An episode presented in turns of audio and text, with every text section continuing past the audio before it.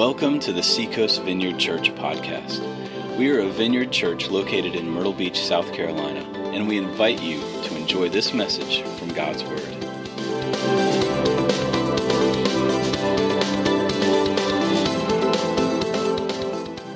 Karen and I were watching this movie. My, Karen's my wife of soon to be 48 years. That's right. Next month. Amazing. Feels like two years for me. Don't ask her how many.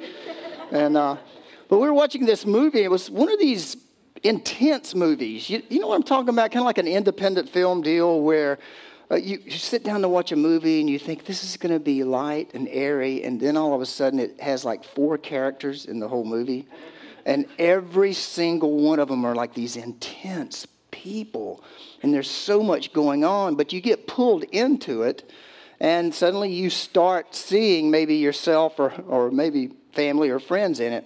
In this particular movie, there was, there was a, this was set in the early 60s and, uh, or late 50s, and there was a father who just could not kind of keep a job. Uh, he, he, was, he had a you know, he was a social guy. He was able to talk with anyone and make friends and spend so much time with people, uh, but he just couldn't keep a job either because he was so social that he didn't get the job done, or that once he was corrected, it didn't go well with him, and so he quit the job. And they were bouncing from one town to the next. And then there was the wife who was kind of, to, to us, kind of was this, uh, she like had aspirations of, of a glitzy life and a wonderful life and traveling and going to parties and, and all of this. And now here she was stuck in this in this situation where bouncing from town to town. And, and then they had a 13 year old son in the middle of this. And as the story unfolds, you begin to see, begin to see that whereas the father is up and down with the way he is, and then you see the wife and she's up and down with her struggles and all, but you look at the young man in the middle and he is extremely stable. Too stable. He's very much the glue that is trying to hold this a crazy constellation of feelings and relationship together. And it's no surprise, I don't think, if we're honest, any of us, that our family structures, our family backgrounds, they all have an enormous amount of weight and into the people that we become. And not just the people that we become, but the people that we actually are right now, as well as the people we're becoming. They have a weight. Now that's good and that's bad and that's ugly, right? I mean, there's so many good parts about that. So don't don't take this as man. Tim's a Debbie Downer this morning, man. He's just like, wow, this is like really rough. This is terrible. No, there's good news in here, okay? So, but but it's just like so for for a while now, I, have been sensing that, you know, I, I, like, I like to look straight through the scripture and plow through it and things like that. But this, the, the whole weight of how our structures, our family structures, our social structures, and all, the way that they feed into our own stability, emotional, spiritual, and health, is, it's concerned me. It concerns me for me. it concerns me for all of us. And, uh, and so I thought we are going to spend some time here over the next few weeks looking at uh, family and different parts. And this doesn't, I mean, every, everybody in here is a part of a family, and, or was a part of a family, is a part of a family. And so I, I called it family, and I, uh, had function because I started thinking about gatherings and how sometimes when we get with our families, have you ever noticed how suddenly you take on? You ever notice how you begin to act differently when you're with family? Like if you're with someone, even if you don't even notice it, and all of a sudden you're being pulled back into this somewhat, this influence and uh, yeah, you're different. You're an adult. You're a grown man or woman. And you're like, I'm taking charge of my life. Jesus is Lord of my life. And I'm moving in. But all of a sudden, before you know it, I mean, you're just taking on these, like, and, and, and you, if the Lord is gracious to you, you see it. If he's gracious to you, you, you go, what the heck? You know, the time. You, and so I think the Lord has a lot to share with us and to help with us. And I am concerned about our culture. I'm concerned about our community. Uh, I'm concerned about emotional and, and spiritual health in our community. You know, we grew into the people that we are, and it seems that we have to grow into the people we want to be. And, and so that that's always been a part of any pastor and any leaders and small group leaders, Bible study people. Uh, we all are wanting to move. We are wanting to grow. We wanted to get better at this thing in life. And so I thought we'd spend some time. Uh, someone told me uh, just two weeks ago that in this area there were three young men who took their life from 16 years of age up to 23 years of age. Um, so we have this whole epidemic of where suicide and depression has uh, reached into not just our communities, but you know, the church. We're people. We're people. We're people that God has loved, and yes, He's pulled us to Himself, but we are human beings, fraught and susceptible to whatever all of humanity is actually going through, the weaknesses. But the good news is that into that, Jesus comes. A person, fully God, fully man, but a person who was could not be intimidated, was what they call actualized, fully self actualized, and nobody could push him around. No one could get him off track, and yet he was the kindest, and the most truthful person you could ever be around. How do we become like that? How do we get like that where we grow up and we become what the Bible says we are? So we're going to be in this. We may be in this for a while, okay? Because I'm putting together a series for the fall too that has to do with being emotionally mature and and then dealing also with uh, with depression and the suicide. All of this. Maybe maybe we're going to take a look right on into the fall and into the new year with small groups, with everything we can do to try to see how we can be healthier and also how we can be salt and light in our community. And so I invite you to join us here. You know, join us in this journey and be praying for this. This is a, a very, uh, I think, relevant topic, and I think it's very much on God's heart for us. And so uh, be praying with me. I, some of you know who Linkin Park was, right, or is. I don't know if they're still together or not. Chester Bennington, the lead singer for Linkin Park, uh, when he, he killed himself a few years ago, and he, he had this comment, and I watched this interview again this week. He had everything going for him, everything. But he made this in an interview, he said this. He put his fingers up to his head and he said, This is a bad neighborhood, and I should not go walking alone. I thought, wow. And there are people that sit in our churches and in our homes and at our businesses every day who feel the same way. And they carry this turmoil and they carry this battle with them, but they have very little hope and they have don't have anybody to talk to much. And so, where's the church in this? Now, we're not counselors, we're not psychologists, we're not that, but we are the people of God whom God has given a great amount of love to who has invested in us the power of the Holy Spirit to come and set the captives free, who has given us his word, which is absolutely just an amazing, which is why we're going to look at it for some help. And then he's given us the church, one another, to walk together. And so that's where we're headed. We're headed in that direction. Now, I hope you'll go with me. I'll read the scripture from um, Ephesians 4.14 that says, We will no longer be infants, tossed back and forth by the waves and blown here and there by every wind of teaching and by the cunning and craftiness of people in their deceitful scheming. Instead, speaking the truth in love, we will grow to become, some versions say we will grow up, grow to become in every respect the mature body of Him who is the head, that is Christ. From him, the whole body, joined and held together by every supporting ligament, grows and builds itself up in love as each part does its work. that it was Paul's words to the church at Ephesus. That's our word. I mean, that's the word of the Lord to us. And so, would you pray with me as we launch this series today and uh, ask the Lord, ask the Holy Spirit to come and to help me and to help us? Father, thank you so much for your word. And thank you, Holy Spirit, for speaking to us uh, in our hearts, uh, through our intellect, in our hearts, Lord, and also through your word. Thank you that you speak to us through circumstances people that you bring across our path, Lord, the struggles and the victories of life that we have and our communities that we love and that we live in and our neighborhoods, Lord, you have placed your church right there in the middle of it with the hope of Jesus Christ. Lord, help us as we begin this new journey. We pray for your guidance.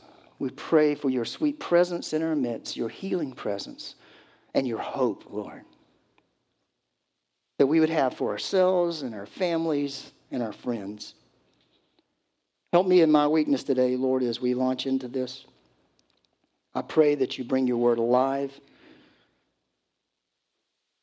And Jesus, would you come and do a good and beautiful work in all of us? In Jesus' name, amen.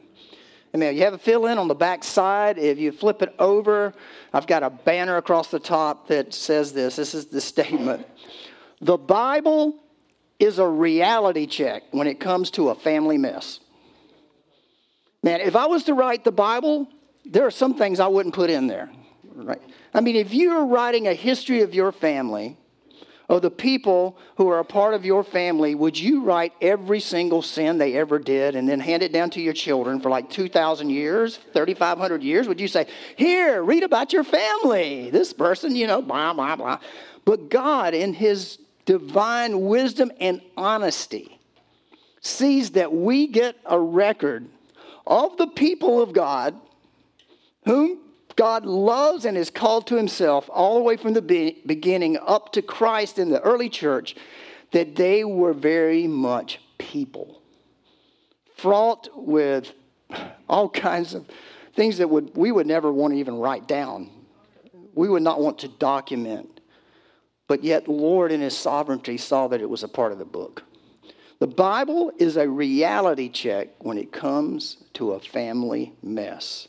God doesn't pull any punches, He doesn't try to sneak something over on us, He doesn't do a bait and switch. He is very much clear about where humanity is and the struggles that it has, and also the hope that He has for it in Jesus Christ. And so that's why we want to we want to stick along with the Bible, be with the Bible in this. And uh, you know, I used to do a lot of premarital counseling, and one of the questions I would ask a couple is, "How do you feel?" Like, let's say this. Uh, young person and well it doesn't have to be young but a male female came in and, and they want to get married and i would ask one, one prospective spouse i would go how do you feel about marrying your mother-in-law and they would go Dude, I'm not married. This is she's so different than just you know her family. Okay, then I'd ask the, the lady, you know, how do you feel about marrying her father? They, uh, uh, no, you know, we don't. We think that. We think we have distanced ourselves away from the influence, the impact, but it's so deep in us. The good, I'm not taking away the good you know, we got, I got some great things from my family. You know, I got a great work ethic. That comes from my dad, who worked a lot. and so, you know, we get good things, but there are also baggage that comes along with it. And uh, in Exodus 20, 4 through 6, these, there are these words that I wrestle with, I have to tell you, like I said, there are things in the Bible I wouldn't put in there. It was me. And so, uh, but I'm not God, and God puts it in there to draw us into a conversation, to draw us in to try to understand where He's coming from and, and to place us in the proper place for change and for his love. But right along with the Ten Commandments, while he's talking and giving the Ten Commandments, it says, You shall not make for yourself an image in the form of anything in heaven above or on the earth beneath or in the waters below. You shall not bow down to them or worship them, for I, the Lord your God, am a jealous God. Punishing the children for the sin of the parents to the third and fourth generation of those who hate me.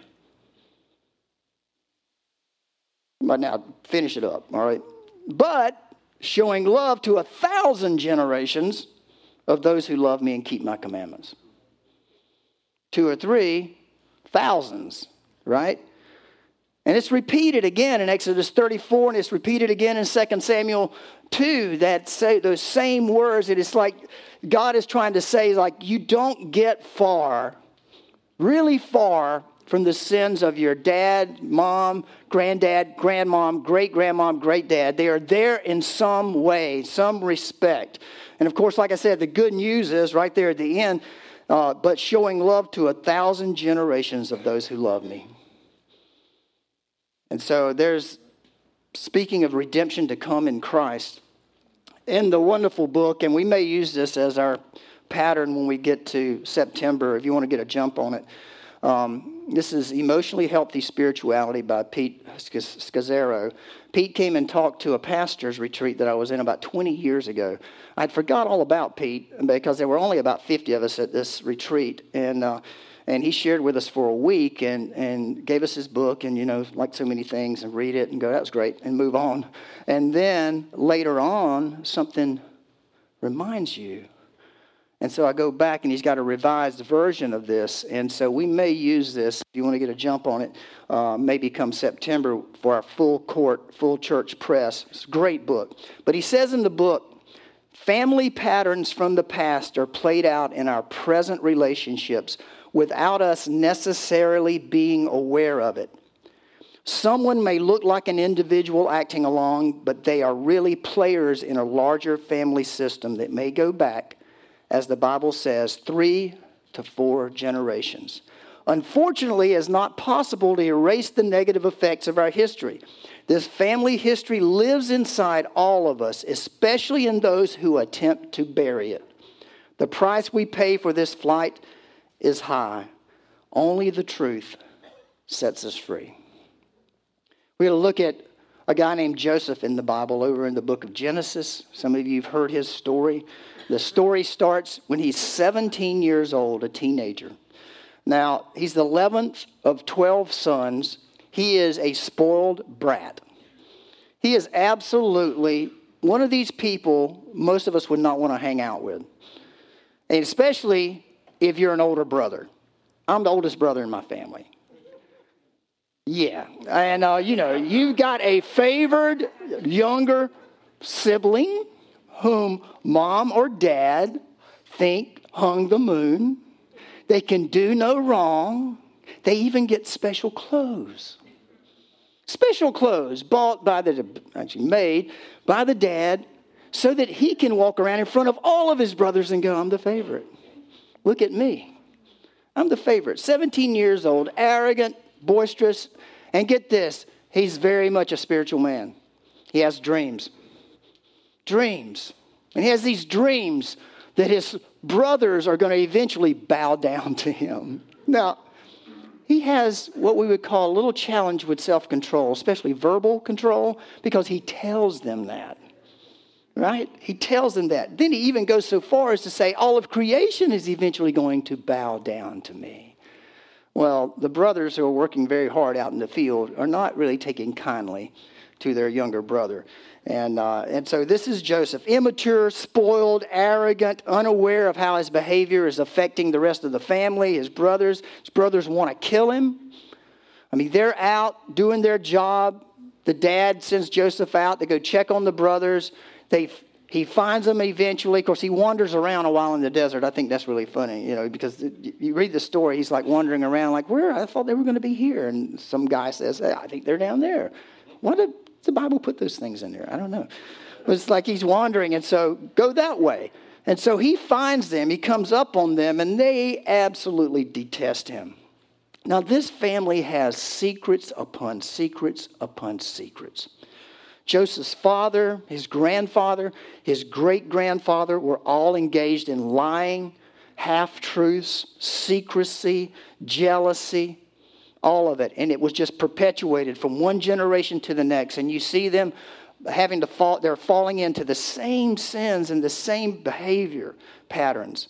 Abraham had a favorite son, Isaac had a favorite son, Jacob has two favorite sons, Joseph and Benjamin. You know, there's an old saying that says, I have a friend of mine that quotes this to me all the time. He goes, You're only as sick as your secrets. You're only as sick as your secrets, Tim. You know, like, are you talking to anybody? You talking to anybody? And this family had them.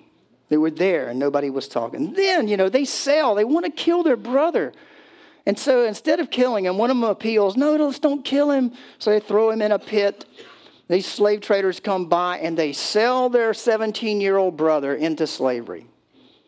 And this group takes Joseph and then sells him again to the Egyptians. Now, Joseph, at 17 years of age, is in a totally different culture, eating different food, different dress. They shave his head. They probably shaved all of his body. They put a black wig on his head. They put makeup on him. They tell him to eat certain foods that he's never ate before.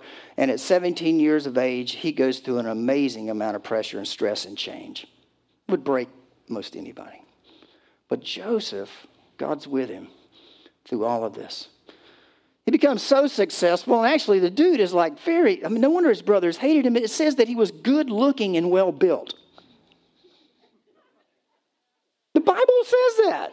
It's in there. You read it? You ever read stuff? It's like, yes, he was very good looking and well built. So not only is he smart and arrogant, but he's good looking and he's well built. Well, Pharaoh's wife starts hitting on him. You didn't know this was in there, did you? You had no idea. Pharaoh's wife starts hitting on him, and he is like too much a man of integrity to fall for it. And so eventually she gets so like put off by the, his spurning of, of her trying to go after him that he has to run away to get away. And she grabs a part of his clothes and tears it off. And then she begins to say, Look, this guy you hired, this guy, this foreigner that you hired, tried to rape me.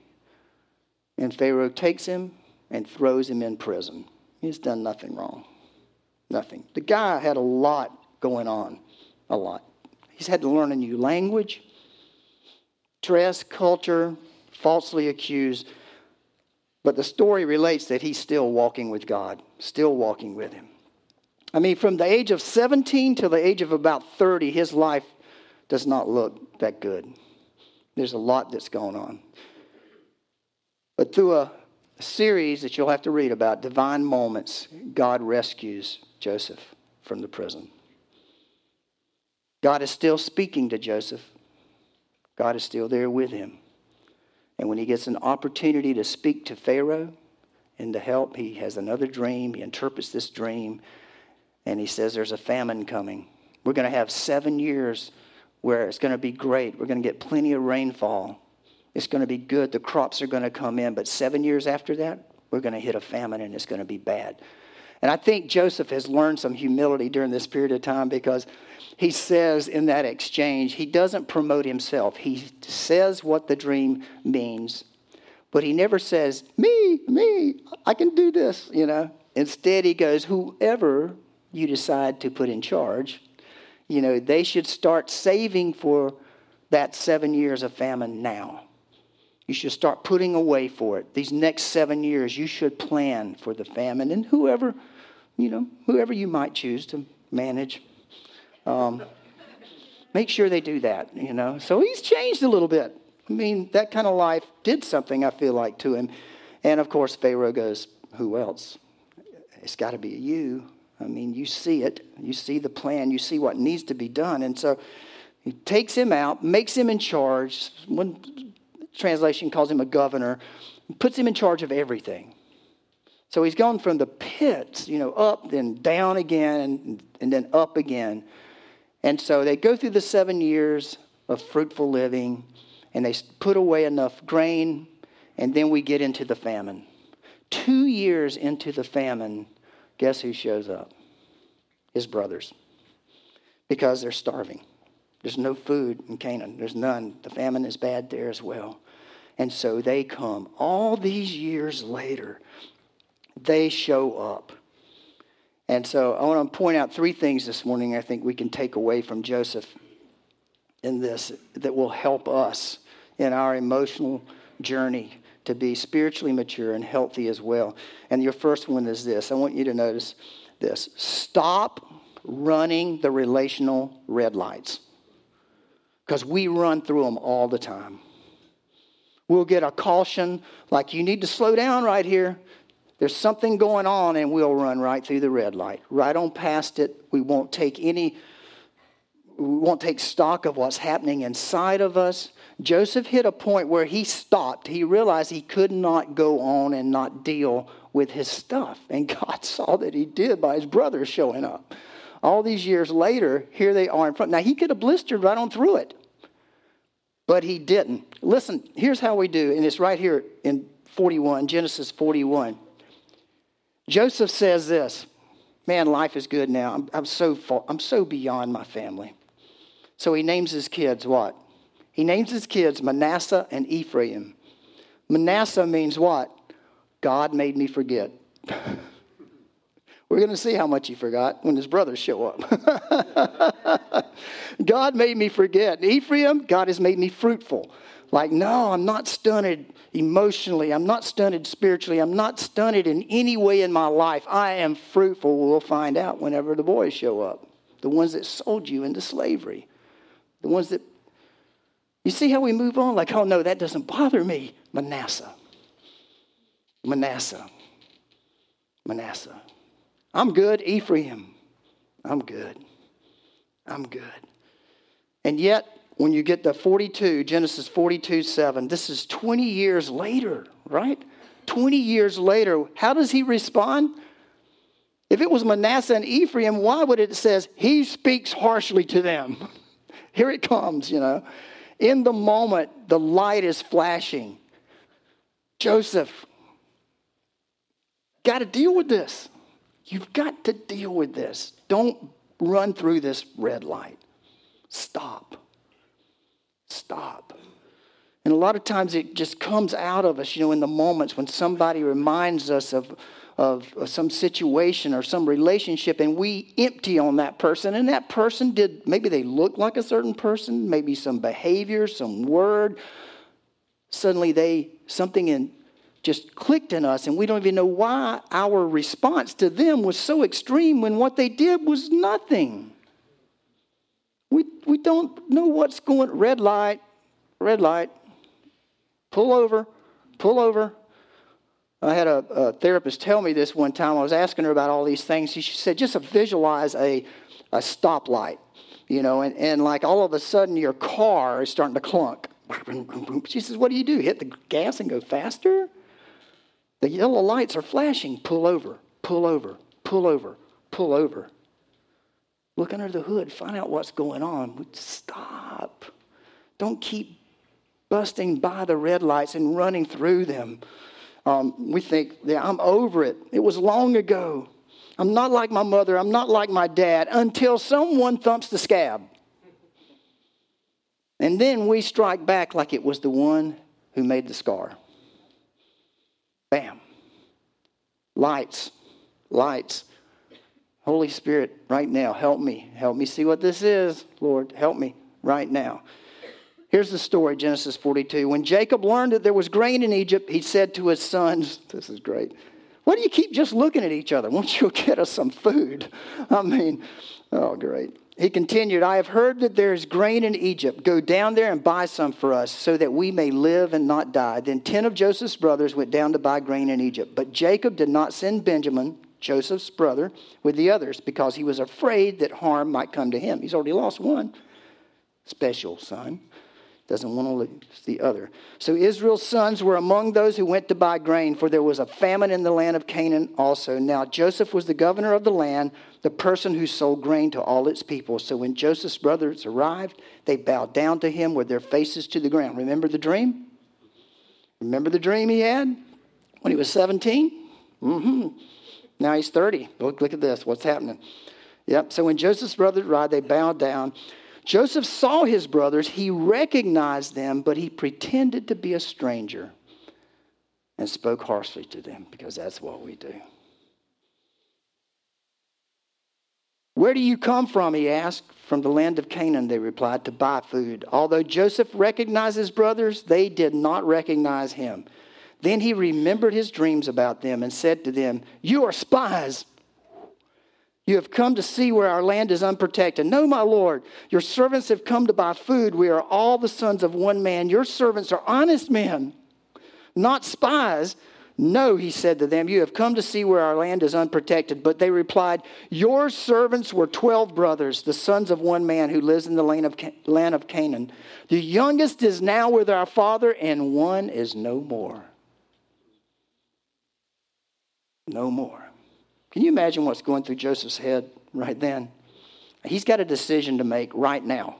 Is he going to blister right through the red light? Or is he going to deal with it right now, in that moment, right then? 20 years later, God made me forget. God has made me fruitful. 20 years later, bam, intersection. There it is. Let's go on through 1 through 4, Genesis 45. Then Joseph could no longer control himself. He's pulling over before all his attendants, and he cried out, Have anyone leave, have everyone leave my presence. So there was no one with Joseph. He's going to keep it in the circle, right? So there was no one with Joseph when he made himself known to his brothers.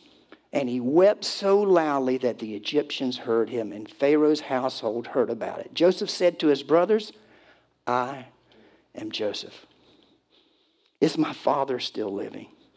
But his brothers were not able to answer him because they were terrified. yeah, I'll bet. He is no more. What? then Joseph said to his brothers, Come close to me. Yeah, right. Come close to me. When they had done so, he said, I am your brother Joseph, the one you sold into Egypt. Stop. No pulling punches. Truth, it's there in the moment, right there. He's taking advantage of it.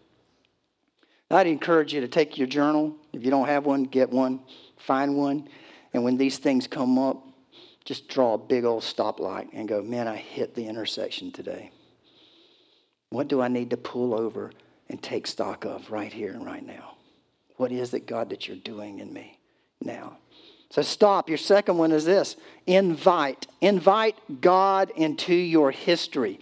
Invite God into your history, into your past.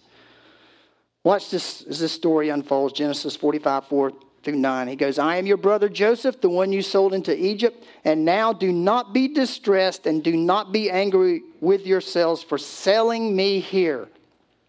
Because it was to save lives that what?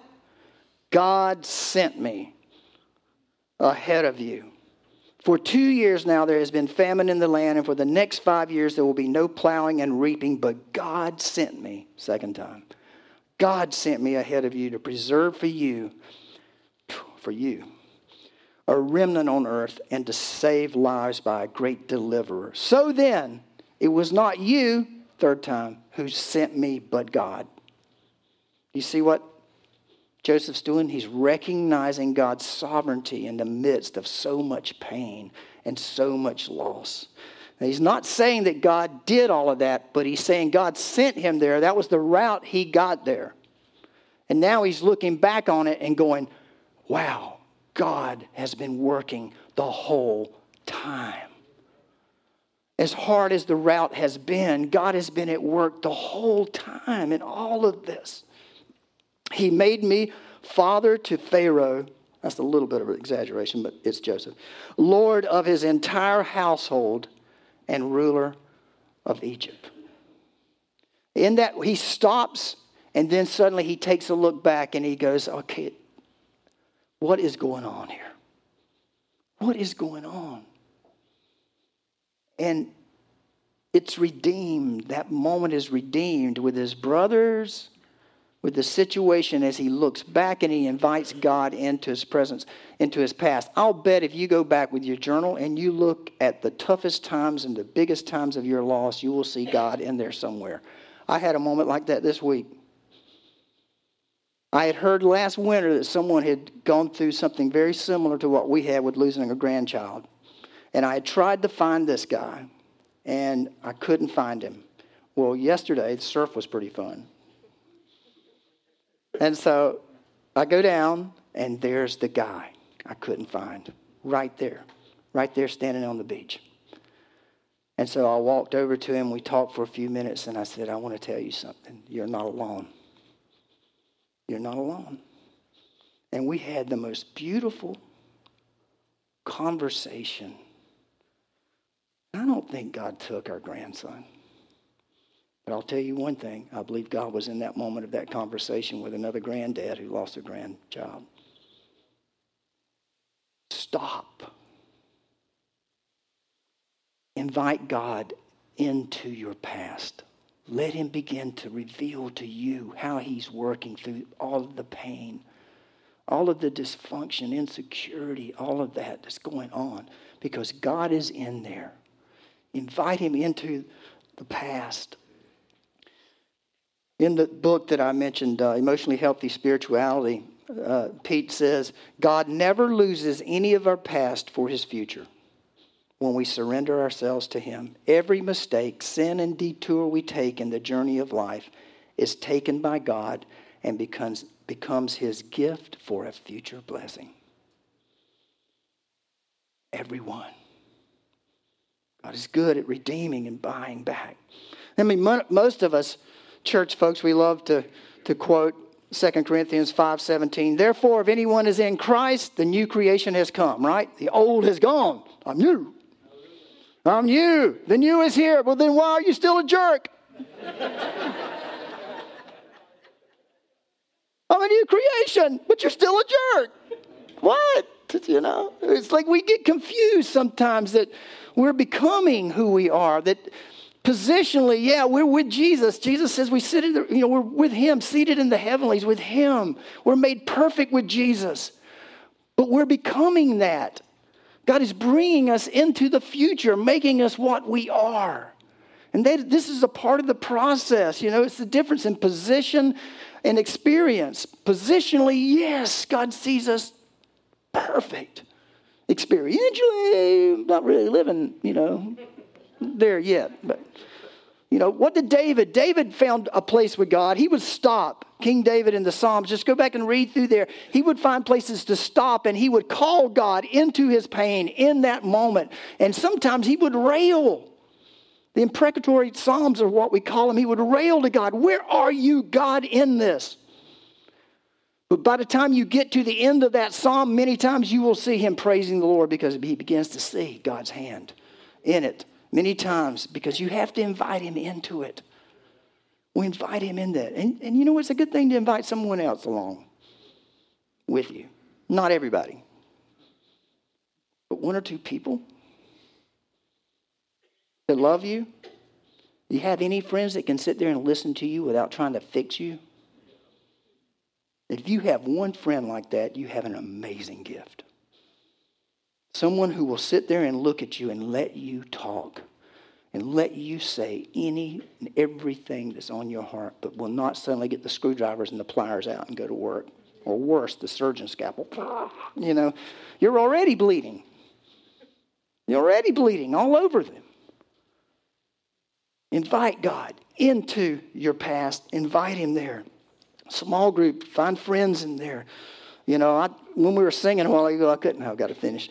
Um, I, I, we, were like, we ran out of that grave. I was thinking, like, and I get it totally because when I was saved, I ran out of the grave. I totally get that. But in some ways, it's, we're really just bobbing out of the grave, you know. Uh, uh, remember Lazarus? Remember Jesus raised him from the dead? Remember that? like, I mean, Lazarus would go, and he bobbed out of that grave, you know, because he's got all of that wrapped around him. And what does Jesus say? Take the wrapping off of him. He speaks to Jesus' friends, or Lazarus' family and friends, Mary and Martha and the friends there, and he goes, You go take that wrapping off of him. Take it off. Invite God into your past. And your last one is this accept. Accept. Accept your new family because you do have a new family. You have a new family. During that exchange with Joseph and Pharaoh's wife, that intense temptation and attack on his integrity and all in uh, Genesis 39, I, I re- counted seven times in there it says that God was with Joseph. Through every bit of that intense time, God was with Joseph. You know, you are a part, if you are a Christian, you are a part of a new family. Yeah, you're still got your old in there too, but you are also a part of a new family. You are. J.I. Packer, wonderful theologian, says this. He says, What is a Christian? The question can be answered in many ways, but the richest answer I know is that a Christian is one who has God for his father.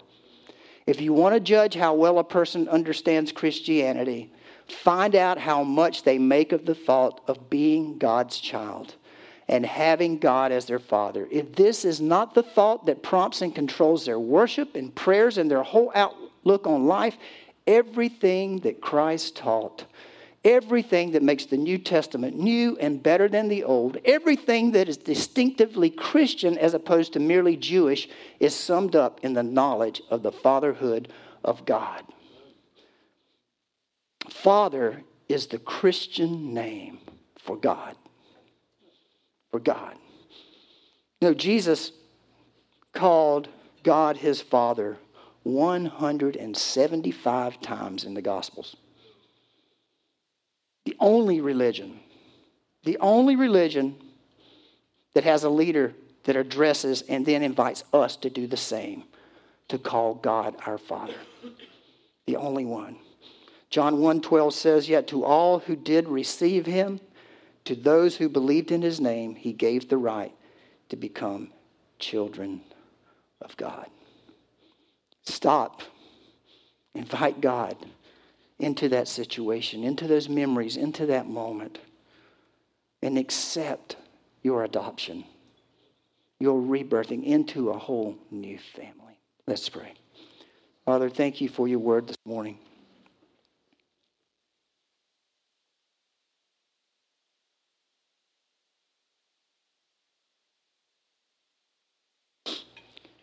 Holy Spirit, you are the only one who can lead us into these moments of healing, of understanding, and of hope. Jesus, thank you for the example that you gave us of someone who is free, completely free to be all that the Father wanted him to be to not react to people. Jesus, you were just so free. And then you said that you have come to give life and life to the fullest for us. And Lord, I think it would please you for us to say to you, we want that life. We want that life. We want that freedom. And so this morning, Lord, would you begin a great work in the heart of our church? I pray that the walls of fear, the coarseness of life, and the scales and the scabs, Lord, of hurt and pain through our that's gone on before us and have left their marks on us, Lord, that you would heal them up in such a way that we could look back at those scars and go, there's the grace of God. There is the grace of God. There is the presence of God. There is where, Lord, you kept me. There is where you healed. Me. Come, Lord Jesus. Thanks for listening to the Seacoast Vineyard Podcast.